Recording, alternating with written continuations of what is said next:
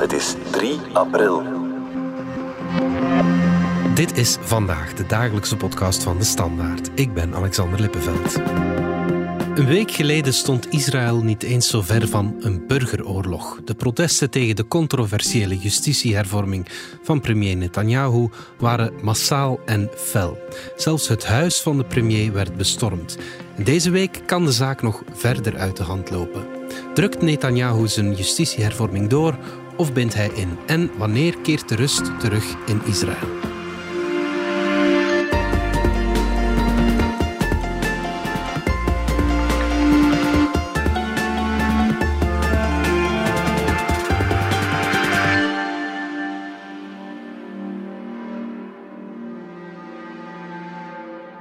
Jorn de Kok, buitenlandcorrespondent. Je bent eind vorige week naar uh, Israël vertrokken. Het wordt daar een interessante week. Hè? Wel, het zijn in Israël natuurlijk al heel interessante weken geweest. Er is een, een grote crisis rond de regering.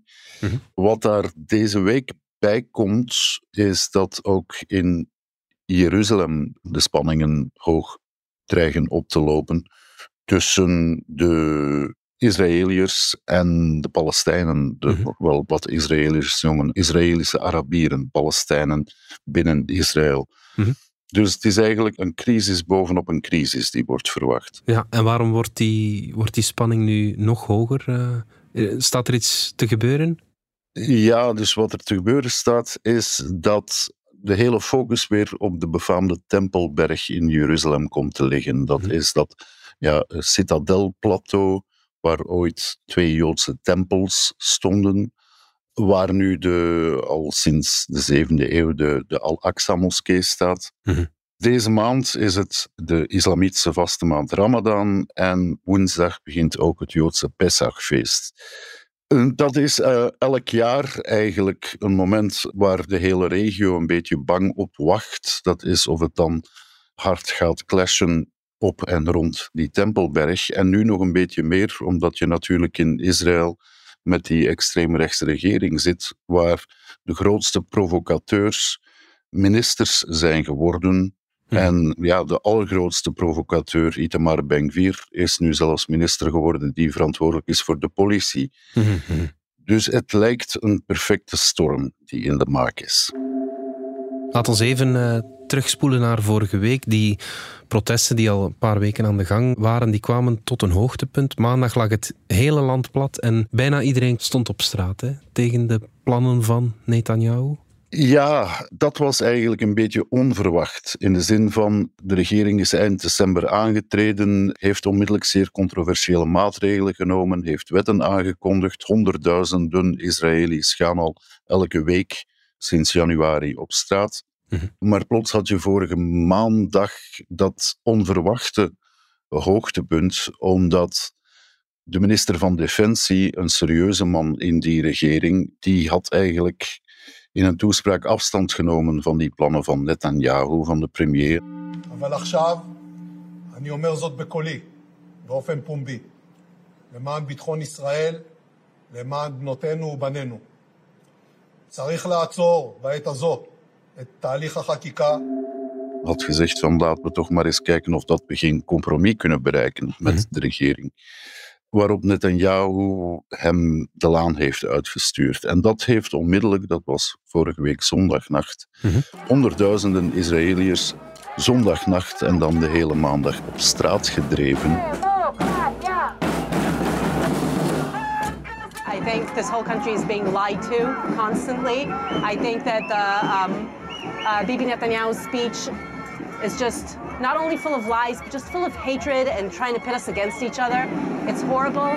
We won't let Israel be a dictatorship. It's just not going to happen. We won't back down. As we don't trust the government and certainly not the prime minister and his gang, we believe that we have to keep on protesting. I think that our democracy is at risk. Het was hard tegen hard. Ja. En uh, Netanyahu heeft dan eigenlijk ja, heeft nog de hele dag zitten vergaderen met zijn regering om te zien hoe dat hij eruit zou komen. Ja. En heeft uiteindelijk halvelings toegegeven. Hij heeft een, een pauze van een maand aangekondigd. En intussen kan er met de oppositie worden onderhandeld over een compromis. Ja. Of dat dat haalbaar is, dat geloven zeer weinig mensen. Maar ja, er is een rustpunt. Uh, dat, er is een, ja. een, rustpunt en iedereen hoopt dat dat rustpunt nog even mag duren. Maar dan zitten we dus net deze week, komt dat daar eigenlijk, ja, komt daar ineens dat moment in Jeruzalem tussen dat een crisis van een heel andere orde is. Maar dus te midden van de chaos in Israël, in het algemeen, dreig je dus deze week ook nog eens met een serieuze chaos in Jeruzalem te zitten. Laten we eens kijken naar die plannen waar die minister van Defensie, Galant, zo bezorgd over was. Waar gaat het juist om? Wel, het gaat er concreet om dat de regering Netanyahu, die een coalitie is van Netanyahu zelf met zijn conservatieve partij, de Likud, dan extreemrechtse radicalen, de religieuze Zionisten heten ze, en Joodse kracht. Mhm. En dan met uh, ultra-orthodoxen erbij, zeer religieuze Joden, weliswaar niet agressief of niet zo agressief als die uh, orthodoxe religieuze Zionisten. Mhm. Zij willen eigenlijk een hele reeks wetten invoeren, waardoor het Hooggerechtshof zich eigenlijk niet meer echt kan moeien met wat de regering beslist. Dus tegenstanders zeggen van ja, de scheiding der machten wordt ondergraven omdat er geen rechterlijke macht, geen onafhankelijke rechterlijke macht meer is. En de regering wil het ook zo organiseren dat de facto zij alle nieuwe rechters benoemt in hmm. Israël. Ja. Dat ze daar in elk geval een beslissende zegging krijgt.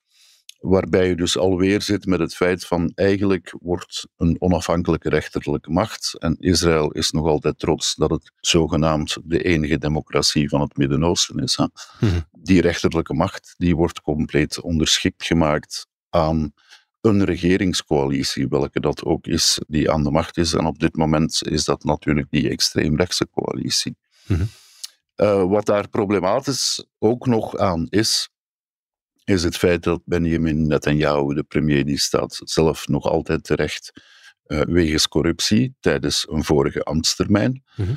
Itamar Ben-Gvir, de beruchte nu minister van Nationale Veiligheid, die heeft een lang strafblad, is onder meer veroordeeld voor racisme tegenover Palestijnen. Mm -hmm een heleboel mensen in die regering heeft er een persoonlijk voordeel bij, moest er geen onafhankelijk hoogrechtshof zijn en rechters die luisteren naar de regering. Dus het is allemaal die plotse justitiehervorming die er nu in eiltempo moet worden doorgejaagd. Net aan jou wou vorige week eigenlijk landen. Hè?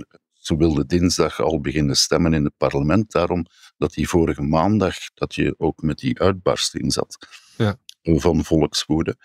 Uh, dus het is allemaal overhaast en er hangt een sterke geur van belangenvermenging rond.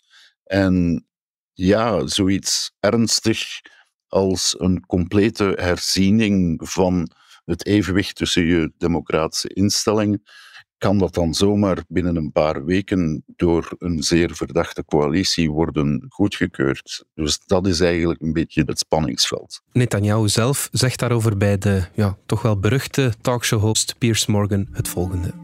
To try to paint me as some uh, third world autocrat is ridiculous. I believe in the balance. I'm a classic Democrat with a small d. I don't want to get into trouble with my American friends, but I'm a, I'm a, uh, a, a classic believer in the balance between the three branches of government. That's what ensures democracy, and it's been thrown off balance in Israel. We have to bring it back. It will not give any power. I do not select the judges. Ja, Jorn, hij ontkent dat hij justitie naar zijn hand wil zetten, maar het tegendeel lijkt waar, denk ik. Hè? Wel, het, probleem met dat soort van uitspraken van Netanyahu is, ja, moest hij een onbesproken figuur zijn die op een golf van belofte nu aan de macht zou zijn gekomen, dan zouden nog meer mensen misschien dat geloven. Maar de man is 73. Hij is al de langstzittende premier van Israël in diverse shiften. Hij was al de eerste keer premier in 1996. Dus het probleem is dat heel veel Israëliërs zeer goed weten dat de man altijd het ene zegt en dan het andere doet. Mhm. Dus hij was vroeger altijd een grote communicator, kon het altijd zo beslist en duidelijk uitleggen. Maar ja, wie gelooft die man nog? Mhm. Dat is het probleem. Je zag hetzelfde vorige week van de kant van de Amerikanen. President Joe Biden, die Netanyahu ook al meer dan 40 jaar persoonlijk kent, die heeft een heel duidelijke waarschuwing uh, aan Netanyahu gericht in het openbaar voor de camera's van ja, Israël kan zo niet verder. Netanyahu moet hiervan afstappen. Dus dat soort van interviews in het buitenland dan nog, uh, in het verre Londen, waar Netanyahu op dat moment op citytrip was met zijn echtgenote Sarah. Mm Hij zag tussendoor ook de Britse premier Sunak, maar die voelde zich duidelijk niet op zijn gemak daarbij. Mm -hmm. Het hele plaatje klopt gewoon niet meer. En als je dan weet dat hij er zelf persoonlijk belang bij heeft om die justitie nu zogenaamd te hervormen, net aan jou heeft een enorm geloofwaardigheidsprobleem. En dat krijgt hij niet meer opgelost, mm -hmm. denk ik. Ja. En heeft hij zich miskeken ergens? Want ja, als je halve land op straat komt, dan uh, begin je toch wel eens na te denken. De indruk bestaat dat hij vorige week wel degelijk geschrokken is. Er waren dus al twee maanden lang honderdduizenden Israëliërs elke zaterdagavond en soms ook donderdag op straat aan het komen en zo. Maar die maandag met dan de staking erbovenop, het rommelt ook binnen het leger. Legerreservisten, hooggetrainde piloten komen niet meer opdagen voor hun dienst uit protest mm-hmm. tegen wat zij noemen van ja, een dictatuur die in wording is. Dus het, het probleem was duidelijk plots te groot geworden. Mm-hmm. En daarom dat hij dus ja, naar die Antrim heeft moeten grijpen en een pauze heeft moeten aankondigen. Maar zo het hele beeld van het jou op dit moment is, ja, hij, hij moet die justitiehervorming nu goedgekeurd krijgen, anders is de kans misschien weg. Het rommelt ook al binnen die regering. Zoals ja, met dat ontslag van de minister van Defensie in Israël een belangrijke functie. Mm-hmm. Dat maakte dat wel duidelijk dat er ook gerommel is binnen de regering. Dus het is zo'n beetje het, het nu of nooit. Hij heeft een meerderheid in het parlement, maar dat is maar een kleine meerderheid, 64 zetels op 120. Dus uh, hij kan zich ook geen afvalligen permitteren. Mm-hmm. Dus het is nu of nooit en daarom, uh, hij is gehaast, hij, hij improviseert. Hij neemt voortdurend de vlucht vooruit, omdat het enige alternatief is dat hij aftreedt. Maar hij geeft op geen enkel moment nog de indruk dat er een georganiseerde regie is, dat er een masterplan is. Hmm. Hij is aan het improviseren, het moet gebeuren en het moet nu, want anders komt het er niet. En wat blijft er dan voor net aan jou ook zelf over op zijn 73ste? Een oud-premier die erg onpopulair is geworden. Hmm. Een klare meerderheid van de Israëliërs, zeggen alle peilingen, zijn nu tegen die justitiehervorming en al zeker een snelle, overhaaste justitiehervorming. Hmm. Als hij ermee stopt, is hij een oud-premier die, die voort... Het enige wat hem dan nog rest is zijn, is zijn rechtszaak wegens corruptie. The charges that were uh, put before me were ridiculous, and they're just unraveling in the court. You're discovering things like prosecutorial uh, intimidation of witnesses, the blackmailing of witnesses, uh, changing, uh, uh tampering with evidence. But here's the point. Uh, so all of that is coming out, and Brother, that, you will would be, agree, you would that agree. will be dealt with in the trial. The judges that are going to decide uh, the, this case have already been selected. Hmm. Dus hij heeft geen aantrekkelijke vooruitzichten. Dus ja, hij improviseert en neemt de vlucht voorwaarts. Ja. Maar het heeft er dan toch alle schijn naar dat het voor Netanyahu niet goed zal aflopen. Ja, dat zou je kunnen denken. De grotere vraag is natuurlijk van, kan dit voor Israël nog goed aflopen? Er is een meerderheid duidelijk nu tegen die regeringsplannen. Maar ik was enkele dagen geleden ook op een pro-regeringsbetoging. En ten eerste voel je je daar als journalist niet veilig. Ze houden niet van ons. Ten tweede van ja, er is natuurlijk, er zijn ook honderdduizenden Israëliërs die wel achter die regering staan. Extreem rechts haalde niet ongelooflijk veel stemmen bij de vorige verkiezingen in november, maar 10 procent. Hm. Maar dat is een heel actieve en, en als het wil een zeer agressieve massa die zij kunnen mobiliseren. Daar heb ik er ook uh, enkele van mogen zien in actie. Dus die samenleving is erg verdeeld. Het is een spannend moment. Er hangt agressie in de lucht. Eh, de politie kan het allemaal op dit moment nog wel polwerken, lijkt het. Mhm. Maar er is duidelijk ongerustheid over onderling geweld. Ja. En bovenop dat alles gaan we dus deze week ook nog eens naar die Jeruzalem-situatie. Vorige maandag was er veel schrik voor een burgeroorlog. Je zei het, je zag een, een paar van die extreemrechtse groepen. Is die dreiging reëel? Als je het van buitenuit bekijkt, dan denk je van ja, hoezo een burgeroorlog in Israël? Eh, binnen Israël eh, maken mensen zich daar zeer concreet zorgen over. Er is een, een scheidingslijn gegroeid tussen seculiere Israëliërs en de, de religieuze Israëli's, met dan een, een zeer radicale vleugel eh, bij die laatsten. Politici waarschuwen voortdurend van laten we niet naar een burgeroorlog gaan. Dat woord wordt gebruikt, dat woord hangt hier in de lucht. Hm. Dus het jaagt mensen angst aan. En het meest concrete moment dat er echt wel geweld in de lucht hing, was dus ja, die befaamde Dolle Maandag van vorige week. Toen die honderdduizenden spontaan op de straat gingen staken enzovoort. En extreem rechts duidelijk opriep om tegen te betogen. En daar werd duidelijk geweld aangekondigd, zowel op sociale media als in hun WhatsApp-groepen. Er werd opgeroepen om gewapend naar Jeruzalem te trekken, om die anarchisten, die betogende anarchisten, in elkaar te slaan, de media eh, te viseren. Dat was zeker een spannend moment. Mhm. En de Israëliërs zitten zo'n beetje met de vraag van, ja, stel nu dat er echt onderling geweld komt, valt die geest dan nog terug in de fles te duwen? Maandagavond laat zijn er wel degelijk van die extreemrechtse knopploegen geweest. Ook ja, de befaamde, beruchte voetbalhooligans van een voetbalploeg van Jeruzalem. Een hooliganbende die zich La Familia noemt. Hm. Die gewoon op straat zijn, zijn getrokken en, en blind geweld hebben gepleegd tegen eh, elke Palestijn die ze tegenkwamen. Een jongen van 16, een taxichauffeur. Eh, en dan ook eh, journalisten van, van Israëlische eh, tv-zenders. Hm, hm, hm. Dus dat gewelddadig potentieel is er zeker. Ik heb zelf vorige donderdag. Ja, liep ik plots tussen jongens in zwarte hoodies waarop La Familia stond. In Tel Aviv, niet hun stad, Jeruzalem is hun stad. Die zijn er en die zijn mobiliseerbaar. En die, eh, ja, de testosteron eh, vloog in het rond. Komt er een burgeroorlog? Nee, maar de angst zit wel diep en het heeft er soms al een beetje zo, dus toch wel een schijn van. Straks kijken we naar de kritiek vanuit Amerika, maar eerst gaan we er even uit voor reclame.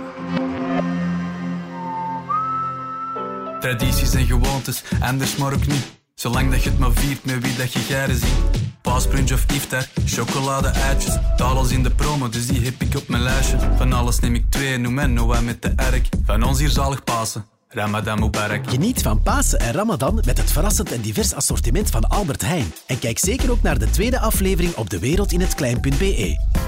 Dat is het lekkere van Albert Heijn.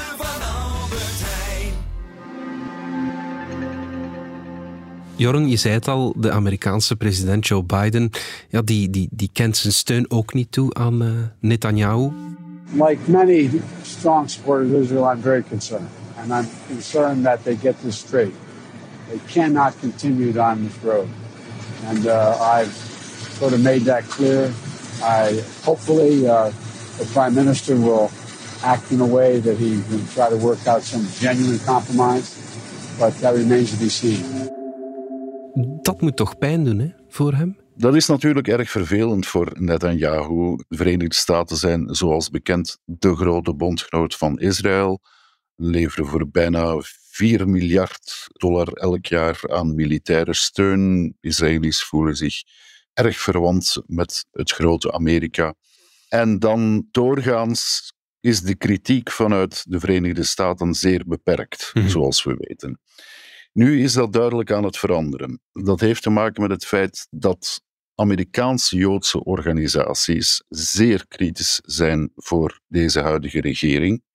Dus daar, ja, dat zijn vooral democraten. En dan heb je nu dus ook nog Biden als democraat. Bovendien een democraat met zeer lange ervaring, internationale ervaring, in het Witte Huis.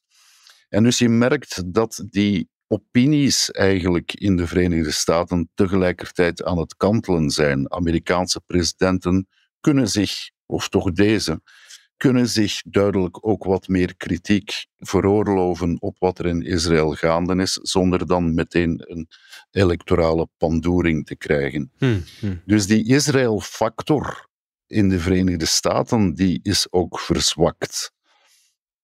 En dat merk je. En daarbovenop zit je dus met ja, Biden, die vanuit zijn internationale ervaring zegt van ja, uh, vriend Bibi Netanyahu, waarom praat je niet met die oppositie en waarom zoek je geen compromis? Dus hij stelt geen onredelijke eisen, Biden, maar toch voelt het zo'n beetje als van ja, ongeziene kritiek van een Amerikaanse president op een Israëlische premier. Ja. Nu, Israël heeft de Verenigde Staten nodig, militair. Een heleboel van het wapentuig hier komt uiteraard ook uh, uit de Verenigde Staten. Vooral Netanyahu zelf probeert voortdurend in het buitenland te zeggen van wij zijn degenen die bedreigd worden, want, want Iran is bezig aan een nucleair wapen en dan gaan zij ons platgooien. Netanyahu is voortdurend aan het ronselen voor internationale steun tegen Iran.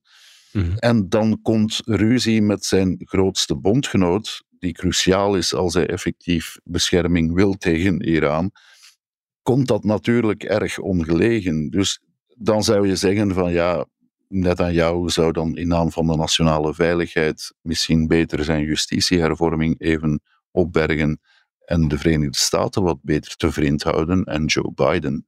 Maar zo zit Netanyahu niet in elkaar. Hmm. Netanyahu is ook eigenlijk de premier die altijd zo in Washington de indruk heeft gewekt dat de Verenigde Staten Israël nodig hebben en niet omgekeerd. Ja. De enige arrogantie is, is de man niet vreemd. Hmm.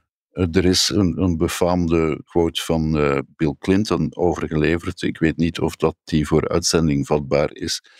Maar Bill Clinton, die na een gesprek met Netanyahu zei van who is the fucking superpower? Ja. Netanyahu gedroeg zich alsof de Amerikaanse president eigenlijk aan hem ondergeschikt was. Ja. Uh, onder Barack Obama werd over Netanyahu gesproken als de chicken shit. uh, dus, hey, excuseer voor, uh, voor het expliciete taalgebruik. maar dus je voelt, daar is al veel langer een spanning. En het feit is, Netanyahu staat nu zwak. En Joe Biden zit behoorlijk zelfzeker in het Witte Huis, kent Israël door en door, staat niet bekend als een anti-Zionist. Integendeel, hij is altijd een enorme supporter geweest van Israël, maar het moet wel redelijk blijven. En Israël is op dit moment staat ver van de redelijkheid. Ja, oké. Wat gaat er de komende weken gebeuren, Jorn? Komen er effectief onderhandelingen, denk je? Komt de rust terug of gaat die justitiehervorming gewoon door? Wel, we gaan eerst moeten zien of er deze week geweld komt in Jeruzalem en wat daar dan de mogelijke gevolgen van zijn. Hm. Israëlisch extreemrechts is duidelijk niet vies van geweld met de Palestijnen en dat is nog zacht uitgedrukt. Dus ze hopen daar waarschijnlijk zelfs enig politiek en electoraal gewin uit te slaan. Dus ze zien dat als een factor die de Israëliërs opnieuw kan verenigen. Komt dat geweld er of net niet, omdat iedereen weet dat het een spannend moment is? Dat zullen we moeten afwachten. En van daaruit gaat het dan weer verder naar. Komt er iets van die onderhandelingen? In het algemeen zijn de verwachtingen over die onderhandelingen erg laag gespannen. En zijn de twee andere scenario's, namelijk de regering duwt gewoon op het gaspedaal of de regering valt worden die als meer waarschijnlijk beschouwd. Ja, oké. Okay. Jorn de Kok, dankjewel. Alsjeblieft. Dit was vandaag de dagelijkse podcast van de Standaard. Bedankt voor het luisteren. Volg ons op Spotify, Apple Podcast of eender welk ander podcastplatform. In onze gratis FDS podcast kan je niet alleen ons werk beluisteren, maar ook de beste podcasttips terugvinden. Alle credits van de podcast die je net hoorde vind je op standaard.be-podcast. Reageren kan via podcast.standaard.be. Morgen zijn we opnieuw.